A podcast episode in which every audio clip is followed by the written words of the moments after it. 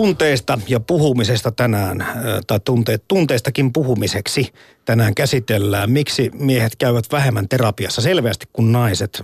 Onko aina tarpeen kenties puhua vai onko niin, että me puhumme, mutta meitä ei osata kuunnella? Kaikkia tämmöisiä asioita tullaan tänään käsittelemään. Tämä seuraava tunti 12 uutisiin saakka.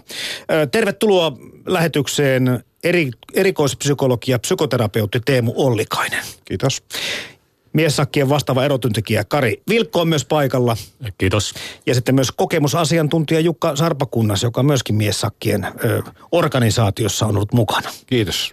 Tässä on nyt semmoinen kokoonpano, että, että tota, ja sen verran ehkä myöskin yhteistä ikää, että mä saatan, voisin aloittaa tällä vanhalla kansanviisaudella, tai onkohan tämä nyt viisaus. Eli jos ei sauna, viina ja terva auta, niin se on kuolemaksi.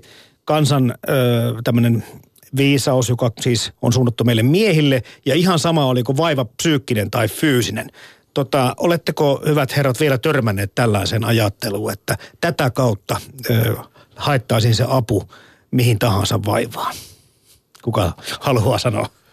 Joo, valitettavasti tämä periaate on vanhemmilla, vanhemmilla miessukupolvilla täällä meillä Suomessa, että tämä ajattelu, että jos ei sauna – terve viina auta, niin se on sitten hauta. Eli tarkoittaa sitä, että apua haetaan ihan viime, viime tilanteessa. Ja iso kynnys hakea apua ja puhua tunteista. Näin on siis Kari Vilkko ja nyt sitten Teemu Olikainen jatkaa.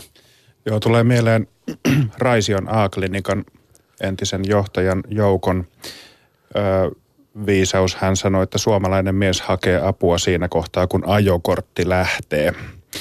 Ja, tota, ja se, se on aika jännä juttu. Mä oon itsekin tässä, tota, kun, kun lähipiirissä tapahtuu tietysti ihmisille kaikenlaisia vastoinkäymisiä ja, ja tota, että ihan, ihan riippumatta siitä, että onko, onko tuttava piiri sitten, koostuuko se pääasiassa psykoterapeuteista tai jonkun muun alan edustajista, niin, niin tota, jos elämä kolhii, niin kyllä se ohje miehillä aika usein on se, että lähdet vaan kaupungille ja hommaat jonkun naisen ja sitä rataa, niin kyllä se siitä rupeaa helpottamaan. Niin, jos tämä terva on ehkä jollakin tavalla korvautunut tässä. Sauna ja viinahan ei ole unohdettu tietenkään, mutta terva on ehkä korvautunut tällä, että hanki itsellesi nainen, uusi nainen. Tämä on ainakin yhden illan juttu. Niin se on ehkä unohtunut, miten sitä tervaa käytetään, että en näytetäänkö se ulkoisesti vai? en osaa kyllä sanoa.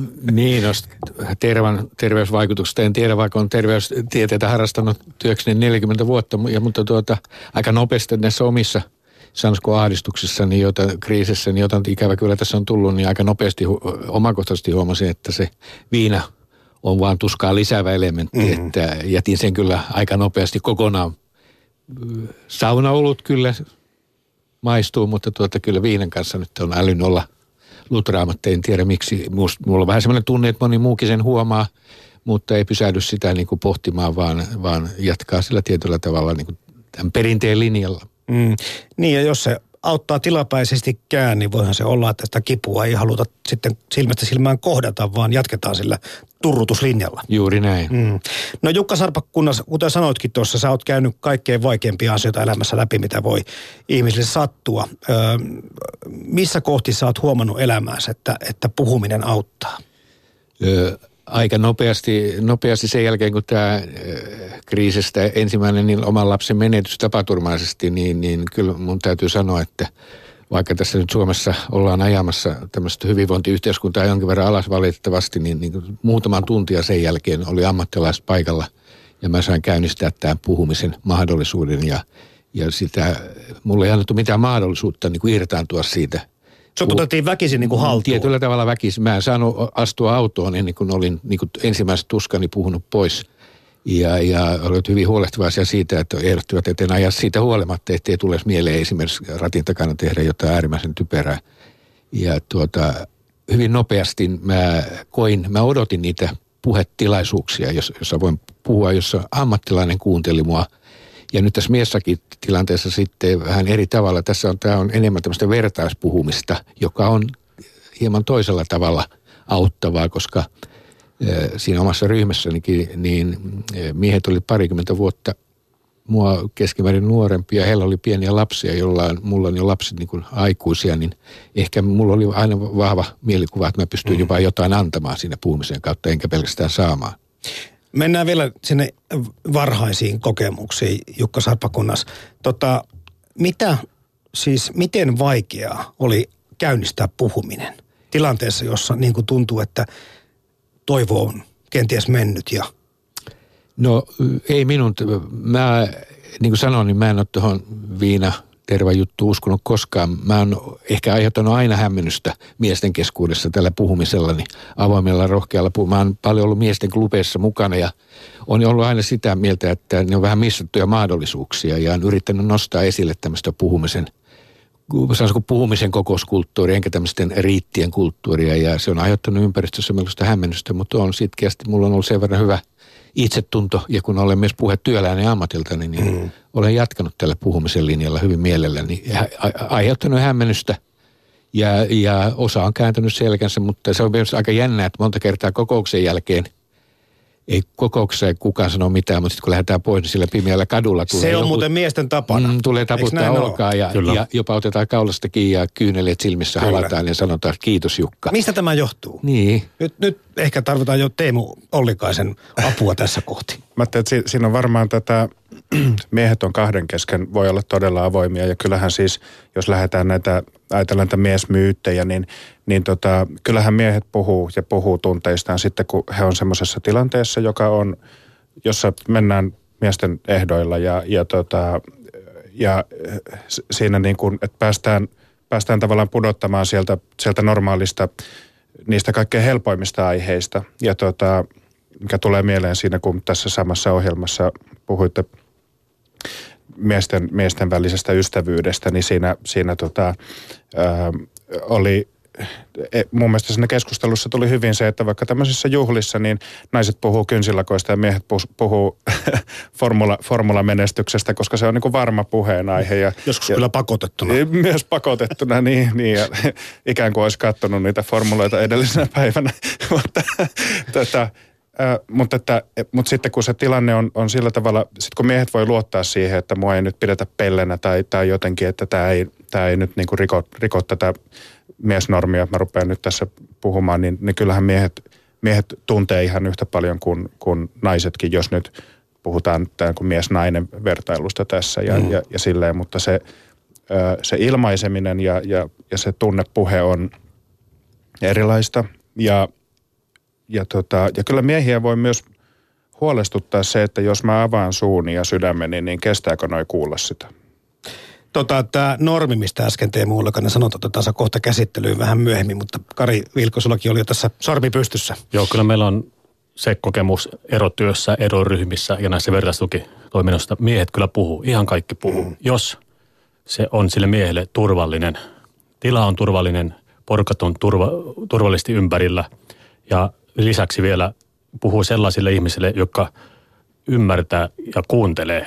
Nämä elementit kun on, niin ihan varmasti jokainen suomalainen mies saadaan puhumaan.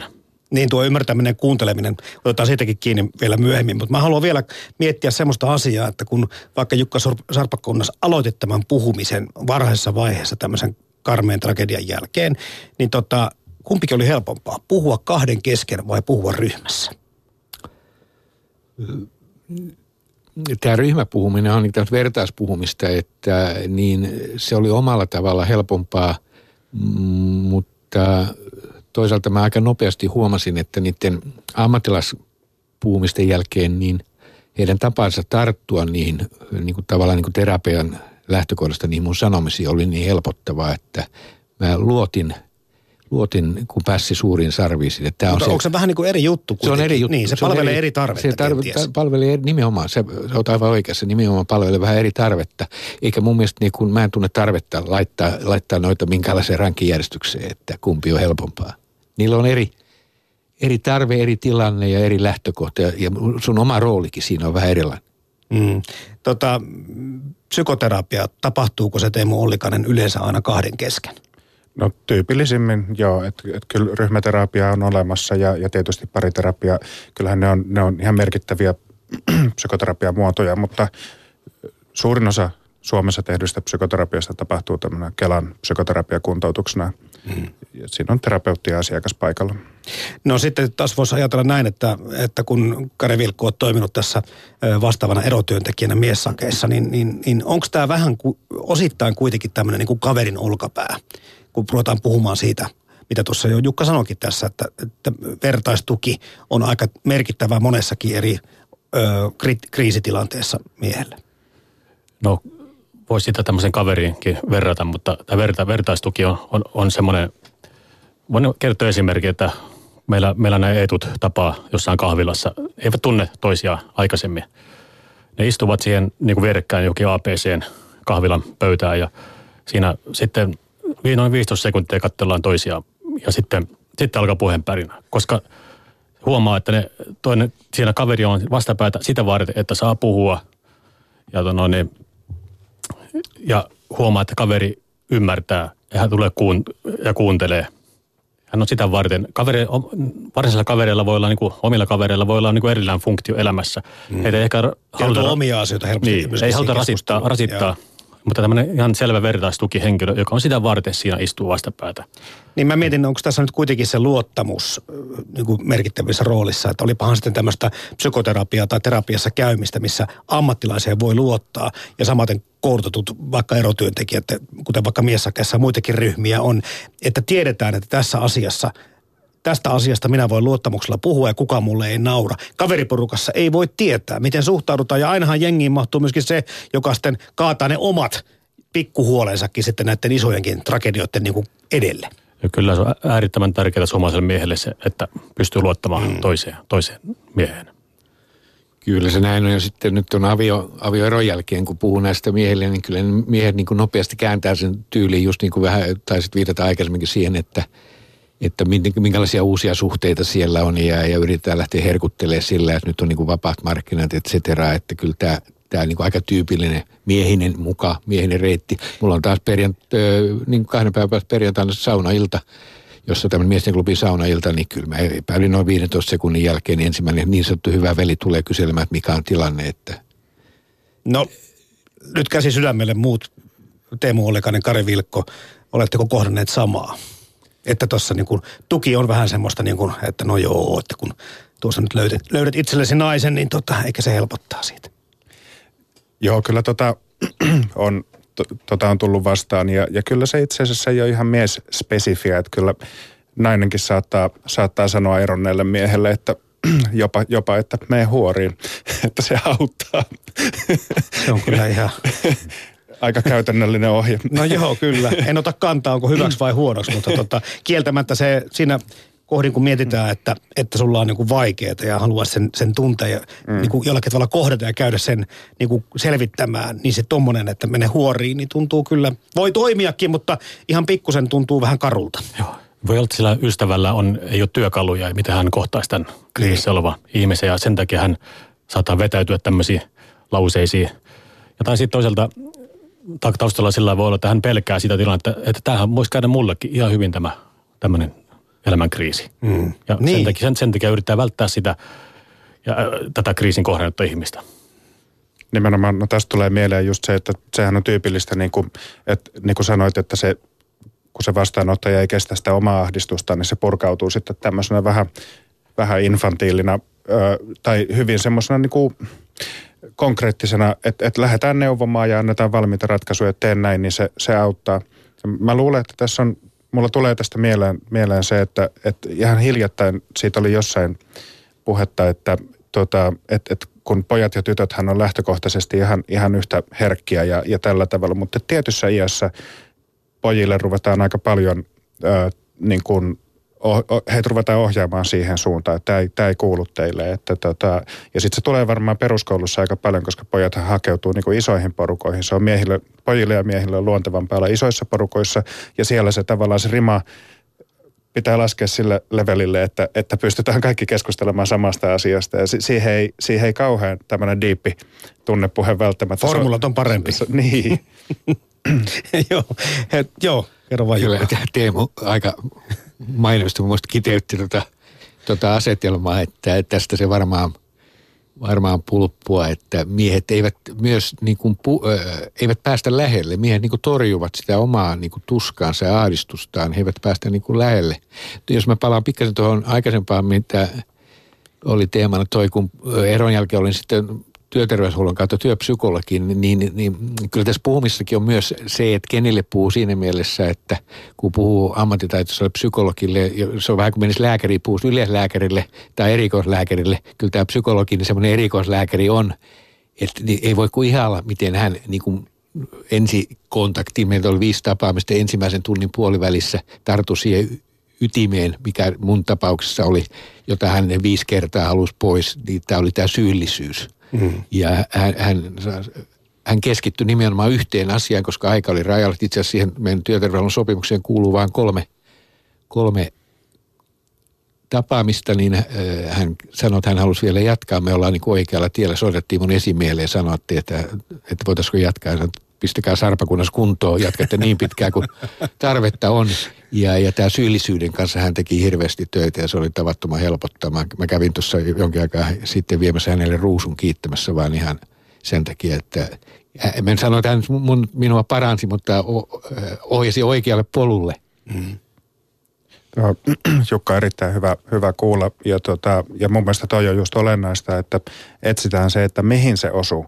Mm. Et koska jollain toisella ihmisellä se olisi saattanut osua pystyvyyden kokemukseen tai, tai niin kuin ajatukseen siitä, että on jatkuvuutta tai näin, mutta sitten sulla se oli syyllisyys. Mm.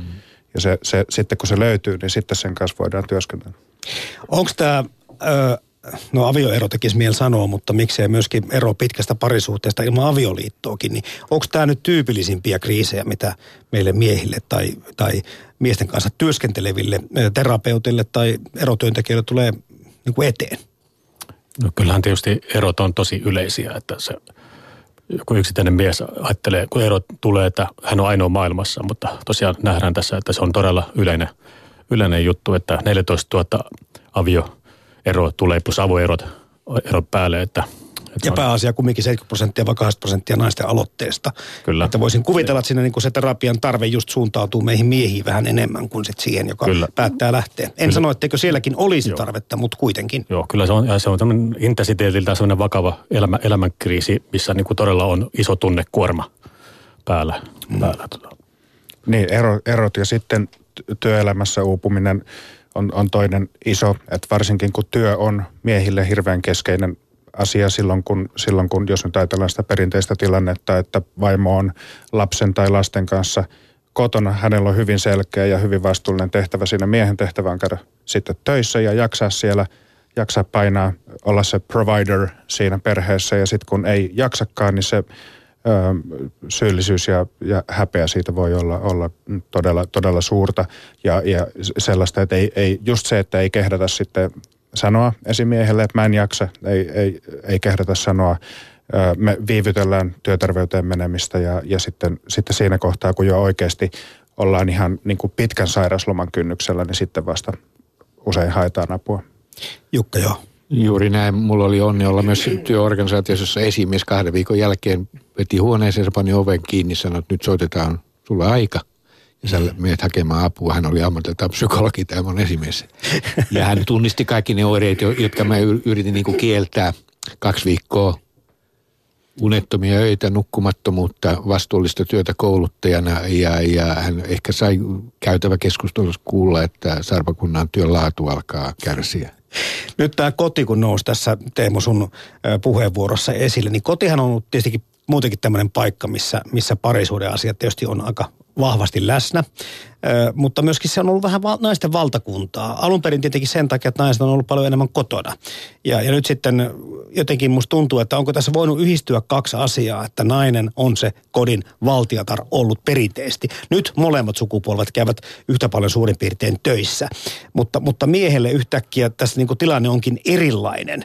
Hänen pitäisi olla tasavertaisena sillä kotona ja hän onkin tasavertaisena kumppanina sillä kotona. Että yhdistyykö tässä jollakin tavalla se, että meillä ei ole vaan niin kuin sitä kotona olemisen ja parisuhteessa elämisen kulttuuria niin pitkää kuin naisilla on? Tai ikään kuin, että me, jotenkin se koti ja puhuminen ja, ja, ja ne parisuuden asiat, niin ne, kun mies on vähemmän ollut paikalla, niin se on jotenkin vähän jättänyt sen myöskin taakseen. No joo, ihan tämmöinen perinteinen suomalainen mies kuva on ollut sellainen, että mies huolehtii perheestä, perheen ulkoisista olosuhteista ja asu hienosta omakotitaloista ja autosta ja tämmöistä ulkoisista asioista, kun taas sitten vaimon kotona huolehtii kasvatuksesta ja tämmöistä tunne, tunteista tällä näin. näin. Ja no, niin nyt tietysti tämä mieskulttuuri on muuttumassa onneksi, mutta aika hitaasti. Eli, eli, mutta kuitenkin tämä, tämä suomalainen mieskulttuuri on vielä jonkin verran siellä pe, vielä perinteisissä niin poteroissa. Mieskuva on muuttumassa, on niin kuin ihan selkeä homma. Äh, mutta miten tämä, kun naiset kumminkin pärjää, kun tutkitaan elämässä paremmin, eli, eli mitä tulee vaikka yksinäisyyden tai masennuksen selättämiseen tai erosta toipumiseen, ja sitten näitä, niin liittyykö se siihen, että puhutaan, että naisilla on paremmat sosiaaliset verkostot? Onko tämä nyt se selitys vai mikä se on, että meille miehille tahtoo käydä kuitenkin, vaikka apuakin olisi tarjolla, niin meille tahtoo käydä huonommin? toi on varmaan semmoinen kysymys, mihin tarvittaisiin aika, aika laajoja aineistoja ja, ja paljon, paljon tutkimusta, että siihen pystyisi luotettavasti vastaamaan, mutta tota, ainakin se me tiedetään, että, että tota, ainakin yksinäisyys miehillä on, on voimakkaammin yhteydessä kaiken näköisiin ongelmiin kuin, kuin naisilla. Että se, on, se on vaarallista, jos mies on yksin, koska se on todennäköistä, että hän sairastuu jollain tavalla tai kehittää jonkun päihdeongelma. Ei tietenkään kaikki. Että tota, toi on,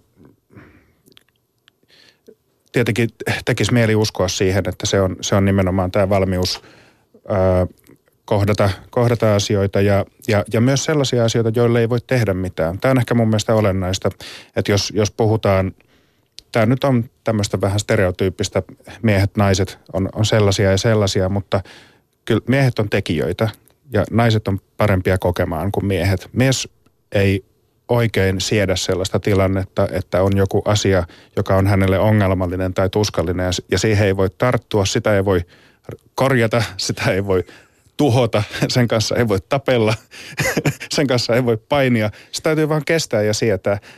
Me ollaan oikeastaan aika se, se, se ei jotenkin, jotenkin sovi tähän. Niin tähän, mieluummin tota... kohtaan karhun kuin parisuudekriisin. No, no e- ehkä näinkin. Stressitilanteessa mies ei ö, kauhean herkästi vetäydy. Mm vaan haluaisi tehdä sille asialle jotain. Ja, tota, ja, ja jos, jos kuitenkin, että vaikka nykyään puhutaan, että ei ole olemassa ongelmia, että on vaan haasteita, mutta, mutta kyllä on olemassa myös, niin kuin tiedetään, on olemassa ongelmia ja sitten on sellaisia ongelmia, joilla ei voi tehdä yhtään mitään. Että niiden kanssa on vaan elettävä. Niin, tämä Teemon puolitieteellinen lähestymiskulma on varmasti juuri se oikea, mutta kun mulla on tämä nimikin tämä kokemusasiantuntija, niin mä saan oikeuden puhua vaan omasta kokemuksesta, niin mä kuvittelin olevani hyvin moderni tässä parisuhteessa siinä mielessä, että annoin puolisolle, vaikka meillä on neljä yhteistä lasta ja paljon yhteistä, niin jätin hänelle paljon myös omaa tilaa. Luulin olevani oikealla tiellä, että hän sai myös parisuhteen sisällä paljon vapautta omille ihmissuhteille, omalle tekemiselleen.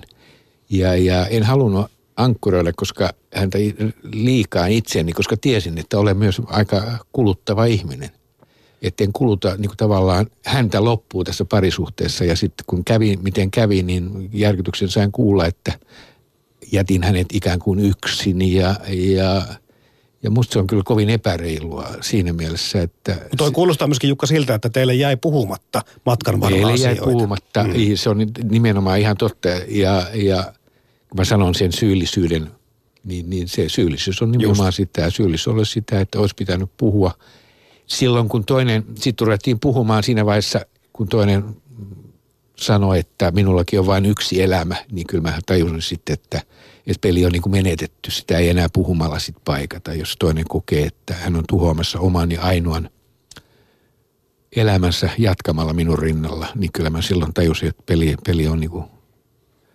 pelattu. No, äh, Messakkien eroryhmissä Kari Vilkko onko puhumattomuus parisuhteessa ö, semmoinen asia, mitä joudutaan käsittelemään muita enemmän? No, eroryhmien tarkoituksena on tosiaan peilata sinne menneeseen parisuhteeseen. Ei sillä mielellä, että nyt syyllistetään sitä voi, voi hitsi, kun on tehnyt typerästi, vaan että oppisi, oppi sitten, pystyisi peilaamaan, peilaamaan itseä siinä kymmenen viikon aikana Ja ei toistaisi niitä enää, pystyisi olemaan niin kuin valmiimpi sitten seuraavaan, seuraaviin suhteisiin. Ja ihan varmasti tämä puhumattomuus ja juuri mitä Jukka, Jukka kertoi, niin tämän tyyppiset toistuu kyllä tosi, tosi usein. Siis onko se niin, että, että enemmästä päästä miehet sitten kuitenkin itseään syyttävät? Siinähän tulee se psykologinen vaikutus kuitenkin, että ensin pitää haukkua vähän aikaa sitä ekspuolisoa. Ymmärtääkseni, että saa niinku sen oman psyykkeen kondikseen. Onko mä nyt ihan Teemu tässä oikealla jäljellä? Vai Se, ihan se helpottaa sitä eroamista ja, ja niin kuin, a, a, mikä, mikä toi, toi laajenee sitten vielä siihen, että kyllähän niin kuin kaikilla tunteilla, myös, myös semmoisilla tunteilla, mitä me pidetään negatiivisena, niin kuin aggressio, niin niillä on myös positiivinen tarkoitus. Kyllä me tarvitaan aggressiota eri elämänvaiheissa. Uhmaikäinen lapsi tarvitsee sitä jättääkseen vauva-ajan taakseen ja, ja teini tarvitsee sitä kasvaakseen omaksi itsekseen. Ja tota, erotilanteessa se, se mahdollistaa sen rajojen asettamisen, kun tota, että vaikka onhan se sitten oikeasti vähän hullua, että se ihminen, jota on juuri hetki sitten rakastanut yli kaiken, niin muuttuukin hulluksi ämmäksi. Joo, sinne mitään, kun, sitä, kun sä kuuntelet tämmöistä eroavaa ihmistä tai eronnutta ihmistä, niin tietenkin siinä on aika suuri ero siinä, millä tavalla tämä vaikka sitten miespuolinen ystävä sitä aikaisempaa kumppaniaan kuvailee. Että voi olla muutamassa kuukaudessa tapahtunut valtava siitä rakkaasta ja tärkeimmästä ihmisestä yhtäkkiä semmoiseksi bitchiksi, että niinku, anteeksi, puhutaanko samasta, ö, samasta ihmisestä. Mutta mitä siinä kohti pitää sitten, mi- miten tässä pitää sitten kaverin sitä olkapäätä tai korvaa tarjota, kun tajuaa itsekin, että, että siinä saattaa olla ylilyöntejä vähän niin kuin sillä kehumisessa, että myöskin siinä haukkumisessa. No joo, kyllä tämä, tämä kertoo, tämä tämmöinen haukku, haukkuminen, niin kertoo siitä syyllisyydestä, mitä, mit- millä, millä se eronnut mies, mies niin kuin ko, kokee. Mutta kuitenkin, että voisi olla niin hyvä, hyvä neuvo sanoa, sanoa sille kaverille, joka on tässä elämäkriisissä, niin että sä toimit silloin sen tilannekuvan mukaan, mikä sulla siinä parisuhteessa oli. Vähän niin kuin poliitikot, parhaan mahdollisen tiedon, mitä mulla tällä hetkellä on, sen perusteella tein päätöksen. Tämä urheilija, joka sanoo, että ei parhaani, niin katsotaan mihin se riittää. Joo, juuri näin. Parisuhteessa toimii. Ja, ja, ja tosiaan sitten jatkaisin vielä, että, että nyt on sitten helppo nähdä, kun tapahtui näin, niin vähän norsuluu tornista katsoa sen taaksepäin. Mutta periaatteessa se ei nyt, nyt niin kuin rakenna mitään, mitään se, se on tapahtunut se ja nyt pitäisi pikkuhiljaa kantaa sitä vaan niin päätä, päätä siihen tulevaan suuntaan. Että. Mm. Mutta siitä ei kannata olla huolissaan, jos huomaa, että kun aloittaa puhumisen, niin se on negatiivista tai, tai muuta, niin sitä ei kannata niinku itse huolestua siitä, että mikä mulla nyt on. Ei, ei kannata huolestua. Eroryhmissä tosiaan niin naisia, naiset saa aukkoa vaan kerran. Se ja se semmoinen selkeä sääntö. eteenpäin rakentavasti liikkeelle, että päästäisiin eteenpäin siitä erotilanteesta. mies ja tunteet ja miesten puhuminen meillä tässä aiheena. Vieraana täällä psykoterapian erikoispsykologi, psykoterapeutti Teemu Ollikainen, miessakkien vastaava erotyöntekijä Kari Vilkko ja miessakkeesta tulee myös kokemusasiantuntijamme Jukka Sarpakunnas. Pysyttele mukana ja Muistakaa some, siellä lähetysikkunassa tulee paljon hyviä kommentteja, joskaan tässä nyt en kesken lähetyksen ennätä niitä kaikkia lukea. Twitter, Facebook, nekin toimivat. Yle Puhe. Tota, otetaanko nap kiinni seuraavaksi semmoista asiasta, että kun tulee se tarve puhua, niin, niin, niin onko, se, onko se väliä toisaalta, että mistä puhuu, kenelle puhuu, miten puhuu ja missä puhuu? Onko sillä niin kuin merkitystä tämmöisillä teknisillä asioilla siihen, kontra siihen, että kunhan vain puhuu? Mikä tässä kaikessa niin kuin kenties on tärkeintä? No näistä, tästä erotyössä esimerkkinä, niin kun puhutaan tämmöistä vakavasta elämänkriisistä, niin kyllä mä oon huomannut sen, että sen oman tilanteen jäsentäminen auttaa sitä, sitä kun on siinä kaauksessa, kun samat levyt pyörii siinä ja ajatukset mielessä, niin se puhuminen nimenomaan siitä, että lähtee jäsentämään sen tilanteen, esimerkiksi mitä se oli vuosi sitten ja miten, miten ollaan edetty tähän hetkeen ja mikä on nyt tä- tässä hetkessä pahinta ja miten tästä eteenpäin. Se tämmöinen aikajanallinen asian jäsentäminen – toimiiko se niin kuin per istunto aina samalla tavalla, että, että lähdetään niin kuin sieltä kauempaa ja tulla nykyisyyteen ja pyritään sitten menemään niin kuin tulevaisuuteen. Joo, kyllä, koska tämä, tämä elämänkriisissä oleva mies sitten pystyy jäsentämään sen tilanteen ja se jäsentäminen tuottaa sitä rauhallisuutta. Pystyisi kaaukseen luomaan itse jäsen, jäsennyksen. Niin. Mm. Teemu. No mun mielestä sä Kari sanoit niin kuin kaksi tärkeää asiaa tuossa, että on se, se, että on niitä muita, jotka puhuu, sehän normalisoi sitä omaa kokemusta. Ja sitten just tuo jäsentäminen, että ylipäätään, niin kuin tuossa Jarmo kysyi, että onko kaikki puhuminen hyödyllistä, niin varmasti on jollain tavalla, että kyllähän se ylipäätään, että on vuorovaikutuksessa toisen ihmisen kanssa, niin se, se auttaa välittömästi. Ja tota, Mutta mut se, että, että saadaan sanoja sille, mikä on sanatonta, niin se, se mahdollistaa sitten jo etäisyyden säätelemisen siihen asiaan ja jonkunlaisen suhteen muodostamisen siihen asiaan. Että, että aika usein niin kuin tavallaan mielenkiintoinen kysymys on se, että ei niinkään se, että mikä on ongelma, vaan mikä on sun suhde siihen ongelmaan. Silloin siitä tulee jo niin kuin aika dynaaminen siitä, siitä tilanteesta. Musta tuntuu, että puhumisella on myös vaihtoehtoja. Eräs on kirjoittaminen, lukeminen. Itse sattumalta sain tuota tiedon lokoterapiapohjaisesta, Franklinin lokoterapiapohjaisesta tie uuteen tarkoitukseen verkkokurssista, jossa sitten kirjoittamalla kirjoitin tätä tuskaani pois ja koin senkin erittäin, erittäin myönteisenä. Ja tiedän muun muassa, että mulla on ystävä, vaikka niin kuin tämmöiset maalaamiset ovat, niin kuin ehkä niitäkin pidetään vähän niin kuin naisten juttuna, niin hän purki pois maalaamalla tätä aavistustaan. Ehkä tällä puhumiselle on myös vaihtoehtoja. Mm. Mutta Jukka, nyt puhut oikeastaan tärkeästä asiasta, koska mietitään, että montako taideteosta Van Hohilta, taikka siis puhutaan kirjoista varsinkin, ja montako mestariteosta maailmanlaajuisesti olisi jäänyt kirjoittamatta, jos ei sitä tuskaansa olisi sinne mm. musteeseen tai maaliin jalostanut. Ja se on, tota, nämä on yleensä aika epämääräisiä nämä termit, kun sanotaan, että pitää työstää ja käsitellä ja kohdata mitä ne itse asiassa tarkoittaa. Mutta kyllähän se jo, että sen sisäisen tunnetila, joka on, on sanaton, muuntaa johonkin muotoon, on se sitten taulu tai keskustelu tai, tai jonkunlainen tapa hakata halkoja, niin intensiteetti tai, tai rytmi siinä, niin se on jo sen asian käsittelyä, se on sen muuttamista uudenlaiseen muotoon. Ja silloin se ei ole enää ihan sama se kokemus, mikä se oli hetki sitten. Hmm. Tota, miten tämä niin puhumisen tarve jää miettimään semmoista hommaa, jos, jos käy niin, että olipa sitten syy mikä tahansa tai trauma tai, tai kriisi mikä tahansa, niin, niin, niin jos ei kaikilla miehillä herää tarvetta puhua, niin, niin onko se korrektia mennä siihen kaverina jollakin tavalla puuttumaan, että, että, tota, että miten olisi tässä olisi nyt korvaa ja olkapäätä tai, tai tuolla olisi asiantuntijaakin, niin voiko siihen niin mennä joku tuttu väliin meidän mielestä? Onko se soveliasta? No kyllä ainakin tämmöisen mahdollisuuden voisi sanoa, että sun olisi, että näytät siltä, että sulla olisi varmaan niin kuin hyvä puhua tuota pahaa oloa pois. Että tämmöinen kannustavasti, kannustavasti mainitsee sen ja mm. sanoisin näin, että jos kaverissa näkee, että sillä on semmoinen tunnekuoro päällä, mikä pitäisi puhua, niin tarkoittaa sitä, että hän on kerännyt ne tunteet sinne sisälleensä. Ja ne tulee tasan kahdella konstilla pois – joko turvallisesti puhumalla, niin kuin laittaisi ilmapalloa pieni reijä, ne tulee turvallisesti ilmapihalle, taikka sitten ne tunteet pamahtaa erittäin negatiivisella tavalla jossain vaiheessa. Niin mä viittaan tähän, kun Jukka kerroit tuossa alussa, että sulla heräsi itsellä se tarve. Ihan sä tajusit itse, että nyt on päästävä puhumaan, tämä on puhuttava nämä pahat asiat ja muut pois. Mutta, mutta mulla on sellainen tunne, että se ei välttämättä ole niin kuin kaikilla miehillä samanlainen tunne eikä suhtautuminen niin kuin avun vastaanottamiseen. Kyllä juuri näin. Itse tässä hiljan loppukesästä kuulin golfystäväni avioerosta kaksi kertaa hänelle soitin niin esitin tämän mahdollisuuden tulla, pala, palataan nyt vähän siihen, mistä aloitin tietysti sauna, mm. saunakutsua, mutta en viinakutsua, ruokakutsua ja saunakutsua. Kaksi kertaa mä esitin, hän ei siihen reagoinut, niin, niin, niin määrää se enempää. Musta tuntuu, että mä en voi niin kuin lähteä houkuttelemaan. Mä jätin avoimen valtakirjan hänelle, että mä oon täällä ja tule, niin puhutaan asioista yhdessä. Sitten me päästäänkin sitten siihen aiheeseen, että onko pakko puhua. Entäs jos joku pystyy jäsentämään ajatukset päässään niin, että ilman itsemurhaa tai alkoholismia tai sitä, että muita satuttaa, haavoittaa, selviää vakavastikin kriisistä. Onko se mahdollista, Teemo Ollikainen?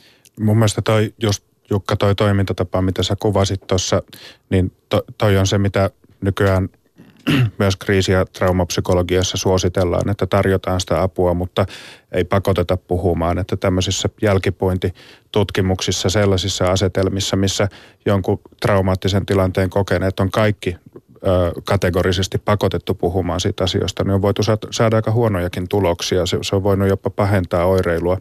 Et, et kyllähän yksi, yksi malli on myös se, että ihminen vetäytyy ja, ja menee niin kuin nuolemaan haavoja ja, ja, ja toipumaan ja tulee sieltä sitten vähän muuttuneena takaisin tai puhuu sitten, kun hänelle sattuu sopimaan. Hmm. tämä sopii ehkä miehiseen kulttuuriin paremmin kuin sitten naisten kokemiin kriiseihin? No siis se, se, sehän on tällainen niin kuin normi, mikä ainakin, ainakin psykologiassa ja psykoterapiassa on ihan, sitä ei kukaan kyseenalaista koskaan, että onko se tunteista puhuminen hyödyllistä, mutta se on ihan mielenkiintoinen kysymys, että täytyykö niistä aina puhua vai, vai tota, voisiko asiat hoitua jollain toisellakin tavalla? Hei, ei mennä vielä eteenpäin. Tämä on nyt niin kiinnostava tämä homma, mm. että pitääkö kaikesta pystyä puhumaan? Ja pitääkö kaikesta puhua? Vai voiko käydä asiassa niin, että, että, että asia menee jollakin tavalla, tiettekö, mä kirjoitinkin tänne itselleni tämmöisen, että sulla on purkka suussa ja sä jauhat ja jauhat sitä purkkaa, maku on lähtenyt jo viikkoja sitten, eikö se voisi olla niin, että sä sylkäst sen purkan pois jossakin vaiheessa, että sä saat taas hengitettyä ja uutta syömistä tilalle? No meidän eroryhmässä oli semmoinen mies, joka, meidän eroryhmässä on niin semmoisia miehiä yleensä, joka on niin kuin kokenut eron aika muutama kuukausi sitten korkeintaan. Mutta kerran tuli yksi mies, joka oli seitsemän vuotta sitten eronnut. Ja mä luulen, että se on syönyt sitä purkkaa seitsemän, seitsemän vuotta. Ja se sanoi, että vasta se eroryhmä laittoi hänen niin kuin, tämmöisen psyykkisen junan menemään sinne viimeiselle asemalle, missä hän niin kuin oli käsitellyt tämän eron kokonaan. Kokonaan ja kiitteli sitä. Ja nämä kaikki ne seitsemän vuotta hän oli elämänlaatu oli ollut huono, tämmöinen katkeruus ja tämän, tämän tyyppinen asia. Niin, Eli hän oli purkanut niin. väärällä tavalla tai yrittänyt väärällä tavalla sitä niin. purkaa traumaansa. Niin, se voi luulla, että selviää, sanotaan näin, mutta, ei, mm. mutta mun mielestä kannattaisi tehdä asialle jotain. Niin, ei, ei tuo puhuminen ole niin itse tarkoitus. Mun mielestä siinä puhumisellakin voisi olla semmoinen tietty kaari, semmoinen kehityskaari, että se puhe, puhuminen siirtyy niin kuin seuraavalle tasolle, että – ei puhuta ehkä niin, niin sitä akuuttitunteesta, vaan jostain, jostain hieman niin kuin jalostuneimmasta näkökulmasta siihen omaan prosessiin, kunhan se niin kuin puhuminen siellä olisi edelleen. Se, mä, niin mä toivon kyllä edelleenkin, että mä oon vähän kuin alkoholisti, joka sanoo 20 vuoden jälkeen, että tuota, toivon, että tästä selviän. Niin, niin, niin mulla on pakko sanoa myös omissa kriisissäni, että toivon, että tästä selviän ja että puhumisen mahdollisuus edelleen on olemassa mm. tavalla tai toisella. Kyllä mä on kovasti huolissani, jos en, en pääsisi enää puhumaan. Tämä sukupuolittuneisuus kuitenkin näkyy näissä tilastoissa, että avioeron kohtaa suurin piirtein yhtä monta naista kuin miestä. Mutta Teemu Ollikainen, onko tutkittu, tiedetäänkö, miksi naiset hakeutuvat helpommin psykologin psykoterapiapalveluiden pariin? No siitä on esitetty erilaisia arvioita. Se, sen verran me tiedetään, että miehet käyttää noin neljänneksen niistä palveluista 25 prosenttia on aika vähän suhteessa. On, joo. Mm. Ja, ja miehet käyttää suhteessa, suhteessa siihen vähän, vähän enemmän mielialalääkkeitä, mutta, ei, mutta että ähm, siis kun on, on selvitetty sitä, että, että johtuuko se tietämättömyydestä, niin se ei selity sillä. Miehet on ihan yhtä tietoisia näiden ö, mielenterveyspalveluiden ja muiden palveluiden olemassaolosta kuin naisetkin, mutta ne ei ö, hakeudu sitten kuitenkaan, kuitenkaan niiden piiriin. Ja tota, no siihen on, siihen on muutamia, muutamia selityksiä ja, ja tota, tai, tai mahdollisia selityksiä. Yksi, yksi on se, että ö, miehen masennus esimerkiksi saattaa – näyttää erilaiselta kuin naisen, että sitä ei tunnisteta samalla tavalla. Tai sitten ne palvelut on muotoiltu sillä tavalla, että ne ei, ne ei vetoa miehiin. Että et jos, jos ajatellaan vaikka, jos, jos vähän niin kuin ot, ottaa jostain muualta esimerkkiä, niin ajatellaan nyt vaikka, että sä Jarmo olisit limsan valmistaja ja, ja sä valmistaisit limsaa sitä myytäisi kaupoissa ja, ja tuolla maailmalla ja, ja sitten sä kuulisit, että että naiset ostaa sitä, mutta miehet ei osta sitä. Niin sun ensimmäinen ajatus olisi niin kuin se, että, että tämä tuote ei niin kuin vetoa tähän, Kyllä. tähän toiseen kuluttajan niin, niin minä ajattelin. Sillä joo. tuotteelle täytyy tehdä jotain, että täytyy kehittää. Alkoholia sekaa, että maistut miehiä. niin, tai, tai mustatölkkiä, niin. mainoksia, missä on räjähtäviä helikoptereita. niin kuin eräs virvoitusjuoma jätti on lanseerannut miehille näitä, tai parikin näitä, näitä limsoja koska dieettikola ei jostain syystä pudonnut miehille, niin sille piti antaa uusi nimi. Okei. Okay. joo, joo, kiinnostava teoria. Mä jäin miettimään, että jos 25 prosenttia näistä palvelujen käyttämistä on vain miehiä, niin entäs terapeuttien sukupuoli? Se on 2011 kaikista psykoterapeuteista 78 prosenttia oli naisia ja, ja, ja keski-ikä 53 vuoden paikkeilla. Eli nämä korreloi jo pikkusen enemmän tämä, että paljonko naiset käyttävät ja paljonko on naisterapeutti. Naiset hoitaa naisia. Mm. Joo, Kari Vilkka. Joo, kyllä meillä on se semmoinen kokemu, kokemus tosiaan, että miehet pelkää mennä, oliko sitten sosiaalityöntekijä tai sitten terapeutti, jos ne ovat naisia ja ne pelkäävät ennakkoon jo semmoinen asenne, että eivät tule kuulluksi tai ymmärretyksi ja sitten tulee iso kynnys, kynnys sitten lähtee ja tosiaan tämä miessakkienkin bisnesidea on se, että miehet tekee miehelle tällä mies erityisesti, että se kynnys, kynnys niin hakea apua olisi mahdollisimman pieni, kun tietää, että täällä on varmasti mies ammattilainen. Joo, ei tarvitse niinku kysyä erikseen, että kumpi on, kumpaa sukupuolta terapia ty- tai ryhmä erotyöntekijä vaikka edustaa. Jukka. Mulla kysyttiin tämän työterveyshuollon työpsykologin palveluja hakiessa, niin haluanko mies vai naisen. Jostain syystä haluaisin, halusin naisen naispsykologin. Et kokenut sitä millään tavalla? Ei, no sit saattaa tulla sieltä. Mä nyt vasta kun te, te oli tuossa kerran, rupesin miettimään, että miksi niin, miettimättä sanoin. Saattaa johtua siitä, että mulla on terveydenhuollon pohjakoulutus, on fysioterapeuttina työskennellyt niin kuin miehenä naisten maailmassa. Olen jotenkin oppinut luottamaan naisiin enemmän kuin miehiin. Saattaa kuulostaa vähän absurdilta, mutta jotenkin mulle se oli luontevampi tapa lähteä niin kuin hakemaan apua naispsykologilta. Jossakin Teemu Olikainen tekstissä sä pohdit sellaista, että millainen olisi psykoterapeutin vastaanotto, jos se olisi, niin kuin, jos se noudatettaisiin miesten maailmaa. Osaatko, tai oletko löytänyt itse vastauksen siihen, millainen hän mahtaisi olla? No a- ainakaan siellä ei olisi kukkaverhoja ja, ja se lähtökohta ei olisi se, että katsotaan tois, toista silmiin 45 minuuttia ja puhutaan siitä, miltä tuntuu. Siinä tietysti tässä on iso, iso vaikutus just siinä, että se, se riippuu sitä yksilöstä, että onko hänen helpompi puhua naiselle vai miehelle. Sanotaan, että miehen on vaikea osoittaa omaa haavoittuvuuttaan, varsinkaan naiselle, mutta miesporukassa se voi tapahtua helpommin. Mä oon itse vähän kieliposkessa visioinut sellaista vastaanottoa, missä olisi tämä hirvenpää ja flipperi miehiä varten. Saako ne tulla muutenkin, vaikka jos ongelmiakaan? niin, niin, niin, se olisi tämmöinen te- terapeuttinen miesluola. Niin. tota, mutta että, no mä, se mitä mä itse tota, varsinkin kesäkuumalla e- ehdotan silloin tällöin asiakkaille on se, että, että jos vastaanottohuoneessa on 32 astetta lämmintä, niin, niin tota, mitä jos lähdettäisiin kävelemään tuonne rantaan. Mulla on semmoisessa aika kivassa paikassa se vastaanotto ja siellä saa rauhassa mennä, niin hirveän moni suostuu siihen ja kyllä musta on tuntunut, että se, se muuttaa sitä vuorovaikutuksen tapaa ihan, ihan toisenlaiseksi, kun ollaan kirjaimellisesti kävelemässä samaan suuntaan rinnakkain eikä, Toiminta. eikä vastakkain. Toiminta, jees. Mm. Mm. Että joku tämmöinen niin kuin, sitten tätä pitäisi kokeilla. Kyllä tämmöinen joku pallonpotkimiskalastus psykoterapia-variantti voisi toimia ihan hyvin. Joo, meillä on myös sama juttu, että kun nämä etutukihenkilöt, niin ne ensimmäisen kerran tapaa siellä kahvilassa tämmöisellä, tämmöisessä niin puolueettomassa ympäristössä. Mutta aika helposti sitten seuraava kerta kävelläänkin esimerkiksi tuohon Töölönlahden ympäri vierekkäin. Ja juuri, juuri tuolla, niin kuin Teemu sanoi, niin samaan suuntaan ja luontevasti. Mm.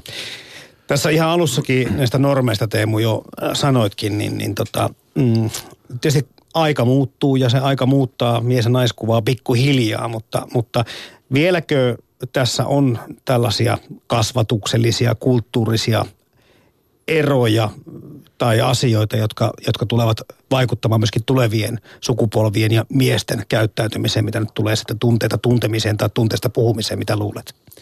No, pikkuhiljaa ne muuttuu, ja, ja tota, mutta varsinkin, varsinkin ehkä sitten mitä, mitä stressaavampi tilanne on, niin sitä helpommin sieltä nousee, niin kuin me, me, me palataan niihin ö, alkuperäisiin käyttäytymismalleihin, että no, mulla tulee mieleen psykoterapian professori professori Jalle Wallström kertoi joskus esimerkin siitä, että miten miehiä ja poikia, miehiä ja po, poikia ja tyttöjä kasvatetaan. Että jos on sukujuhlat ja sitten tyttö juoksee ja kompastuu, niin koko suku on siinä niin kuin, että ei kai sua sattunut ja ho, ka, puhaltamassa polveen. Ja sitten kun viisivuotias poika juoksee ja vetää hirveät pannut siihen pihalle, niin kaikki huutaa kuorossa, että ei sattunut. Joo, nättiä tyttöjä reippätä poikia. Joo. Joo. Näin. Joo, kyllä on se huomannut, että kyllä tämä aika tekee hyvä, hyvää myös tälle suomalaiselle mieskulttuurille. Tosiaan mä huomannut, että 60-luvulla ja 70-luvulla syntyneet miesasekkaat, niin ne, ne, niin kuin sanoin, niin hakee sitä apua ihan viime hädässä. Mutta sitten ilolla huomaan, niin ikävää kun eroja tapahtuukin, niin tämmöistä 25-vuotiaat 90-luvulla tai pikkusen ennen syntyneet, niin nuoret miehet, niin mun mielestä ne hakee ihan eri, eri tavalla sitä apua. Ja ne tulee mun luokse. Ja itse asiassa ne käy neljässä muussakin paikassa. Hmm. Että sen ilo, ilo todeta, avun, avun hakemisen kulttuuri on kyllä mu, mu, muuttumassa parempaan suuntaan. Joo, monessa eri yhteydessä on kyllä huomioitu se, että, että tästä ollaan tästä puhumattomuuden kulttuurista pääsemässä tai päästy jossakin sukupolvissa kokonaan eroon. Ja tämä puhuminen siis on oma juttunsa, mutta puhutaan tähän loppuun sitten kuuntelemisesta. Tota, Jukka Sarpakunnas, sulla on niitä menetyksiä takana, vaikeita aikoja takana.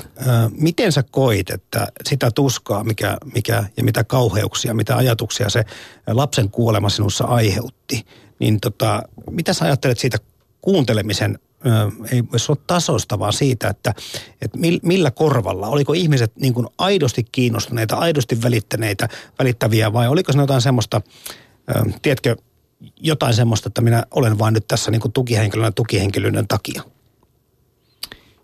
Kyllä mä tämmöinen naivina humanistina lähden aina siitä, että ihmiset oli aidosti mukana. Enemmän mä jopa ahdistun siitä, että kun huomasi, että he eivät ikään kuin kokivat, että he eivät pystyneet niin kuin mulle mitään ratkaisua tarjoamaan. Tunsin siitäkin jopa vähän ahdistusta, että näin heidän ahdistuneensa, että he halusivat tehdä enemmän kuin pystyivät. Mm. Tuliko sulle tilanteita, kun sanoit tuossa, tai ainakin vähän tulkisin, niin kuin aikaisemmin puhuit siitä, että kaikki eivät halunneet eikä uskaltaneet kohdata sinua? Joo, Lohja, pieni paikkakunta, niin käveli jalkakäytävää, niin, niin näin ystäväni, jotka juoksivat panikinomaisesti autojen välistä tien toiselle puolelle, etteivät heidän tarvinneet kohdata. Niin se, se oli ihan arkipäivää, ihmiset kiersivät kaukaa. No mä tunnustan, että lapsen kuolema on niin karmea asia, että mitä vähemmän sitä tarvitsisi ajatella, sen mm. kivempi varmasti elämä olisi. Mutta tota, ammattilaisen ohjeita. Miten me suhtaudumme, kun, kun kaverilla, tuttavalla, sukulaisella, ystävällä itsellä tulee semmoinen menetys. M- mitä tässä voi niin kuin muuta kuin olla sitten tosiaan olkapäänä ja korvana? No sitäpä juuri, että, että ehkä just kun tuossa aiemmin sanoin jotain siitä, että miehet on tällaisia tekijöitä ja miehillä on voimakas tarve niin kuin löytää se oikea ratkaisu ja konsti, niin tämmöisessä tilanteessa voisi vähän niin kuin downplayata sitä sanoa, että ei tarvi, että se riittää ihan, että se, kun sä oot siinä, niin se on ihan riittävää. Että ei tar- sun ei todellakaan tarvitse muuttua ratkaisuksi tai joku MacGyveriksi, joka nyt fiksaa tämän tilanteen, vaan, vaan tota, että kukaan ei odota sulta nyt yhtään enempää kuin sitä, että sä pystyt olemaan siinä, istut käsies päällä ja etkä lähde neuvomaan. Niin tähän liittyy se, että, että kun sanotaan, että joku mies ei puhu, niin mulle tulee heti mieleen se, että tota, hän kyllä voi viestiä, mutta mutta se kuunteleminen myöskin tarkoittaa varmaan sitä, että osaisi lukea rivien välistä, jos puhutaan jotakin ihan muuta asiaa, tai sitten lukea ilmeitä, lukea eleitä ja osaa tehdä johtopäätöksiä siitäkin, että kuunteleminen on varmaan myöskin aika kokonaisvaltaista. Jo, ettei jäisi mitään väärinkäsitystä. Haluan korjata, että sain kyllä upeita, upeita reaktioita miehiltä. Myöskin, Kirjeitä, kyllä. kirjeitä, terveisiä vaan Kalle Lohjalle ja niin poispäin. Sain upeita kirjeitä. Mutta tietysti tämä naisten kohtaaminen niin oli vieläkin 15-17 vuoden jälkeen, niin ihan spontaanisti tulee ihmisiä, jotka halaa, naiset, jotka halaa ja sanoo, että kiva Jukka, kun sä oot mukana vielä ja niin poispäin. Että miehet niin kuin tietyllä tavalla ehkä nopeammin jättävät tietyllä tavalla yksin sille, että, että nyt aika on tehnyt tehtävänsä. Hmm. Mutta ei mä halua missään tapauksessa päinvastoin ole jokaisesta lähestymisestä kiitollinen. Totta, mitä sä sitten kokemusasiantuntija, kun kerta Jukka Sarpokunnassa olet, niin mitä sä sanot semmoisille miehille tai ihmisille yleensäkin, jotka, jotka ei sitten osaa sanoa mitään? Ei osaa lohduttaa eikä oikein tiedä, just on niin kuin valmis vaihtamaan kadulla puolta. Mä sanoisin näin, että te osaatte kuitenkin, olkaa rohkeita, te osaatte, niin kuin oli, se on niin pienimuotoinen se sanomaton halaus tai kädenpuristus tai katse riittää hyvin. Se on iso askel sille ihmiselle ja jokainen siihen pystyy. Ja kyllä me joka asiassa täytyy yrittää löytää niin kuin kasvun tie ja tälläkin asiassa me voisimme, jokainen voi luota itselleen kun törmää tai on tämmöisessä tilanteessa, niin ylittää sen aikaisemman toimintamallinsa ja tekee jonkun uuden, uuden ennätyksen. Mutta sekin on kiinnostava, kun tässä sitten me puhutaan puhumisesta ja sitten kontra siihen liittyy tämä, että joku kuunteleekin, niin, niin tuleeko esimerkiksi vaikka tuolla ryhmissä, vertaisryhmissä tai vaikka psykoterapian vastaanotolla sitten puheeksi tämmöiset kuuntelutaidot, että onko meillä miehillä ihan samalla tavalla sitten, jos olemme valmiita ja olemme päässeet elämässä eteenpäin tai bio, kehitysbioevoluutiossa eteenpäin, että osaamme jo puhua, niin onko meillä myöskin kuuntelutaidot kohdallaan? No näissä eroryhmissä tosiaan, niin kun siellä ollaan semmoisessa kahdeksan hengen porukalla, niin siellä opitaan se ryhmä, miten ryhmä toimii. Ja siellä jokainen saa vuorotellen puhua ja jokainen vuorotellen kuuntelee. Ja siellä opitaan, opitaan sitten ottamaan. Ja sitä ryhmää ohjaa tämmöinen niin meidän eroryhmäohjaaja, joka, joka sitten pitää, pitää niin kuin hanskassa sitä, niitä puhe, puheenvuoroja tällä Että ne on tasa, tasapainossa. Mutta jokainen saa puheenvuoron ja jokainen saa kuunnella. Ja miehille tämä eroryhmä on tosiaan hyvä niin kuin siitäkin mielestä, että sitä voi säädellä sitä osallistumisen – osallistumisen laatua, eli onko paljon äänessä vai vähän. Jos, jos on kaksin kesken, niin se on sellaista dialogia, mutta siellä pystyy olemaan kuin vähän enemmän hiljaakin ja kuunnella, mitä muut juttelee. Ja se on myös tukea, että pystyy aseen näkee, että mitä, minkälaisia tilanteita muilla ihmisillä, että en olekaan tilanteen kanssa ihan yksin. Hmm. Joo, mä en tässä tietysti pyörii monta juttua mielessä, eikä tässä tule, en tarkoita sitä, että tässä niin kuin avioero voisi johtua siitä, että mies ei ole kuunnellut, mutta yritän miettiä vaan sitä, että miten se suhtautuu tämmöisen niin kuin puhuminen kontra kuunteleminen vaikka parisuhteessa tai miksei myöskin terapiassa. Totta kai siellä ollaan sitten niin kuin enemmän varmasti kuuntelupuolella, kun ollaan sillä divaanin toisella puolella, vai mitä Teemu? Se riippuu vähän siitä, mitkä on sen, sen asiakkaan kuuloisetkin tarpeet, että toiset haluaa sitä, että psykoterapeutti on hiljaa eikä, eikä keskeytä, että saa niin kuin vapaasti assosioida ja näin, mutta toiset haluaa semmoista hyvin aktiivista otetta, että on, koska on, ihmisillä on, toisilla ihmisillä on taipumus ylisäädellä tunteita ja toisilla alisäädellä tunteitaan. Ehkä kyllä monilla ihmisillä, siis monilla miehillä, kun, kun aloitetaan, aloitetaan terapeuttinen työskentely, niin ää, aloitetaan siitä, että lähdetään hakemaan, hakemaan ihan siitä, että, että miltä tuntuu, missä se tuntuu, tuntuuko se kehossa jossain, onko sille löydettävissä jotain sanoja ja tällaisia. Että kyllä miehet tyypillisemmin ylisäätelee tunteitaan kuin, kuin, tota, kuin naiset, ainakin näin psykoterapeutin näkökulmasta. Ja tota, mutta se kuunteleminen, se on, se on, sehän on yllättävän vaikeaa ja, ja tota, se, että, että jos puhutaan terapeuttisesta kuuntelemisesta, niin, niin siitähän ei ole, ei ole niin kuin sille asiakkaalle hyötyä, ellei se asiakas koe, että toi todella haluaa kuunnella mua ja se, ja se yrittää ymmärtää mua. Mutta sen kokemuksen saaminen, että toinen yrittää ymmärtää ja vaikka palaa siihen, mitä oot hetki sitten puhunut tai viime kerralla, niin sehän jo osoittaa sen, että sä oot elänyt sen mielessä ja että se on kantanut niin kuin sun asioita mielessä vaikka viikon ajan. Ja se on jo aika merkittävä terapeuttinen kokemus. Niin, tässä tämä, että kumpiko on, vaanko sellainen yhteisvaikutus tällä puhumisella ja hyvällä kuuntelemisella, että siitä sitten syntyy semmoinen kombinaatio, että hyvinvointi alkaa parantua, koska jäin miettimään tuossa, kun Jukka viittasi näihin kirjo, kirjo, kirjoja kirjoittaviin tai tekstejä kirjoittaviin tai tauluja maalaileviin ihmisiin, niin se on niin kuin, vähän niin kuin yksisuuntaista vuodattamista. Mutta tässä puhekulttuurissa missä, tai kuuntelemisessa, niin tässä on kuitenkin tällä tavalla aina tämä dialogin olemassaolo merkittävä. Niin, mitä sä ajattelit Jukka siitä? Tuntuuko, kun sä to- totesit, että apua alkoi tulla, niin, niin liittyykö se enemmän siihen, että sä sait puhua vai se, että sulla oli oikeasti ymmärtäviä kuulijoita? Sekä että kyllä siinä vaiheessa oli molemmat kokemus täysin ratkaisevia. Se, että mä sain puhua ja, ja tavallaan tämä puhe upposi oikeaan maaperään jolloin tämä luottamus, välittäminen ja lähellä olemisen niin tunne oli niin vahva ja, ja, ja tietoisuus siitä, että sitä mun sanomisia ei käytetä väärin, vaan se, se on niin mun parhaaksi, niin kaikki kommentit. Kyllä se oli erittäin vaikuttava. Mä oon erittäin vaikuttunut sitä ammatillisuudesta, jota molemmissa kokemuksissa mä oon ammattilaiselta apua saanut. Hmm. Niin kuin tässä julkisessa keskustelussa on se, että, että kun puhutaan tästä aiheesta, niin puhutaan enemmän siitä, miksi miehet eivät puhu. Mutta tekisi tosiaan tämä kuuntelukin niin kuin nostaa tähän rinnalle, ainakin mukaan tähän keskusteluun, että miksi emme sitten kuuntele. Joo, kyllä tähän kuuntelun, kuuntelun taitoon niin olisi varmaan niin opittava, opittava kaikilla meillä ammattilaisillakin. Tässä alkaa olla kello paria minuuttia vaille ja huomasin tässä muuten aiheeseen liittyvän ö, uutisenkin. Tässä oli, että tämä miesten välinen ystävyys tai kaveriporukat, ö, saunaillat ja muut, niin tässä on niin kuin hyvin, hyvin suuri merkitys sille miestenkin hyvinvoinnille. Pari kertaa on tullut varmasti puhuttua aikaisemminkin siitä, että, että parisuhteessa ei, ei tuota, naisen kannata väheksyä yhtään miesten saunailtojen tarpeellisuutta. Ja, tota, se, että jos jollakin tämmöisiä ystäväporukoita on, niin sitä kannattaa pitää huomattavasti niin kuin huolta. Ehdottomasti. Mm. Ö, minuutti, hyvät herrat. Tiivistetään pikkusen tätä, tätä hommaa. Missä vaiheessa, Jukka Sarpakunnas, sinä huomasit, että puhumista on apua? Välittömästi niin kuin kriisi illan ensi tunteen. Mm. Eli välitön apu tuli mm. siitä, kun pystyy avautumaan ja sait kuuntelijan.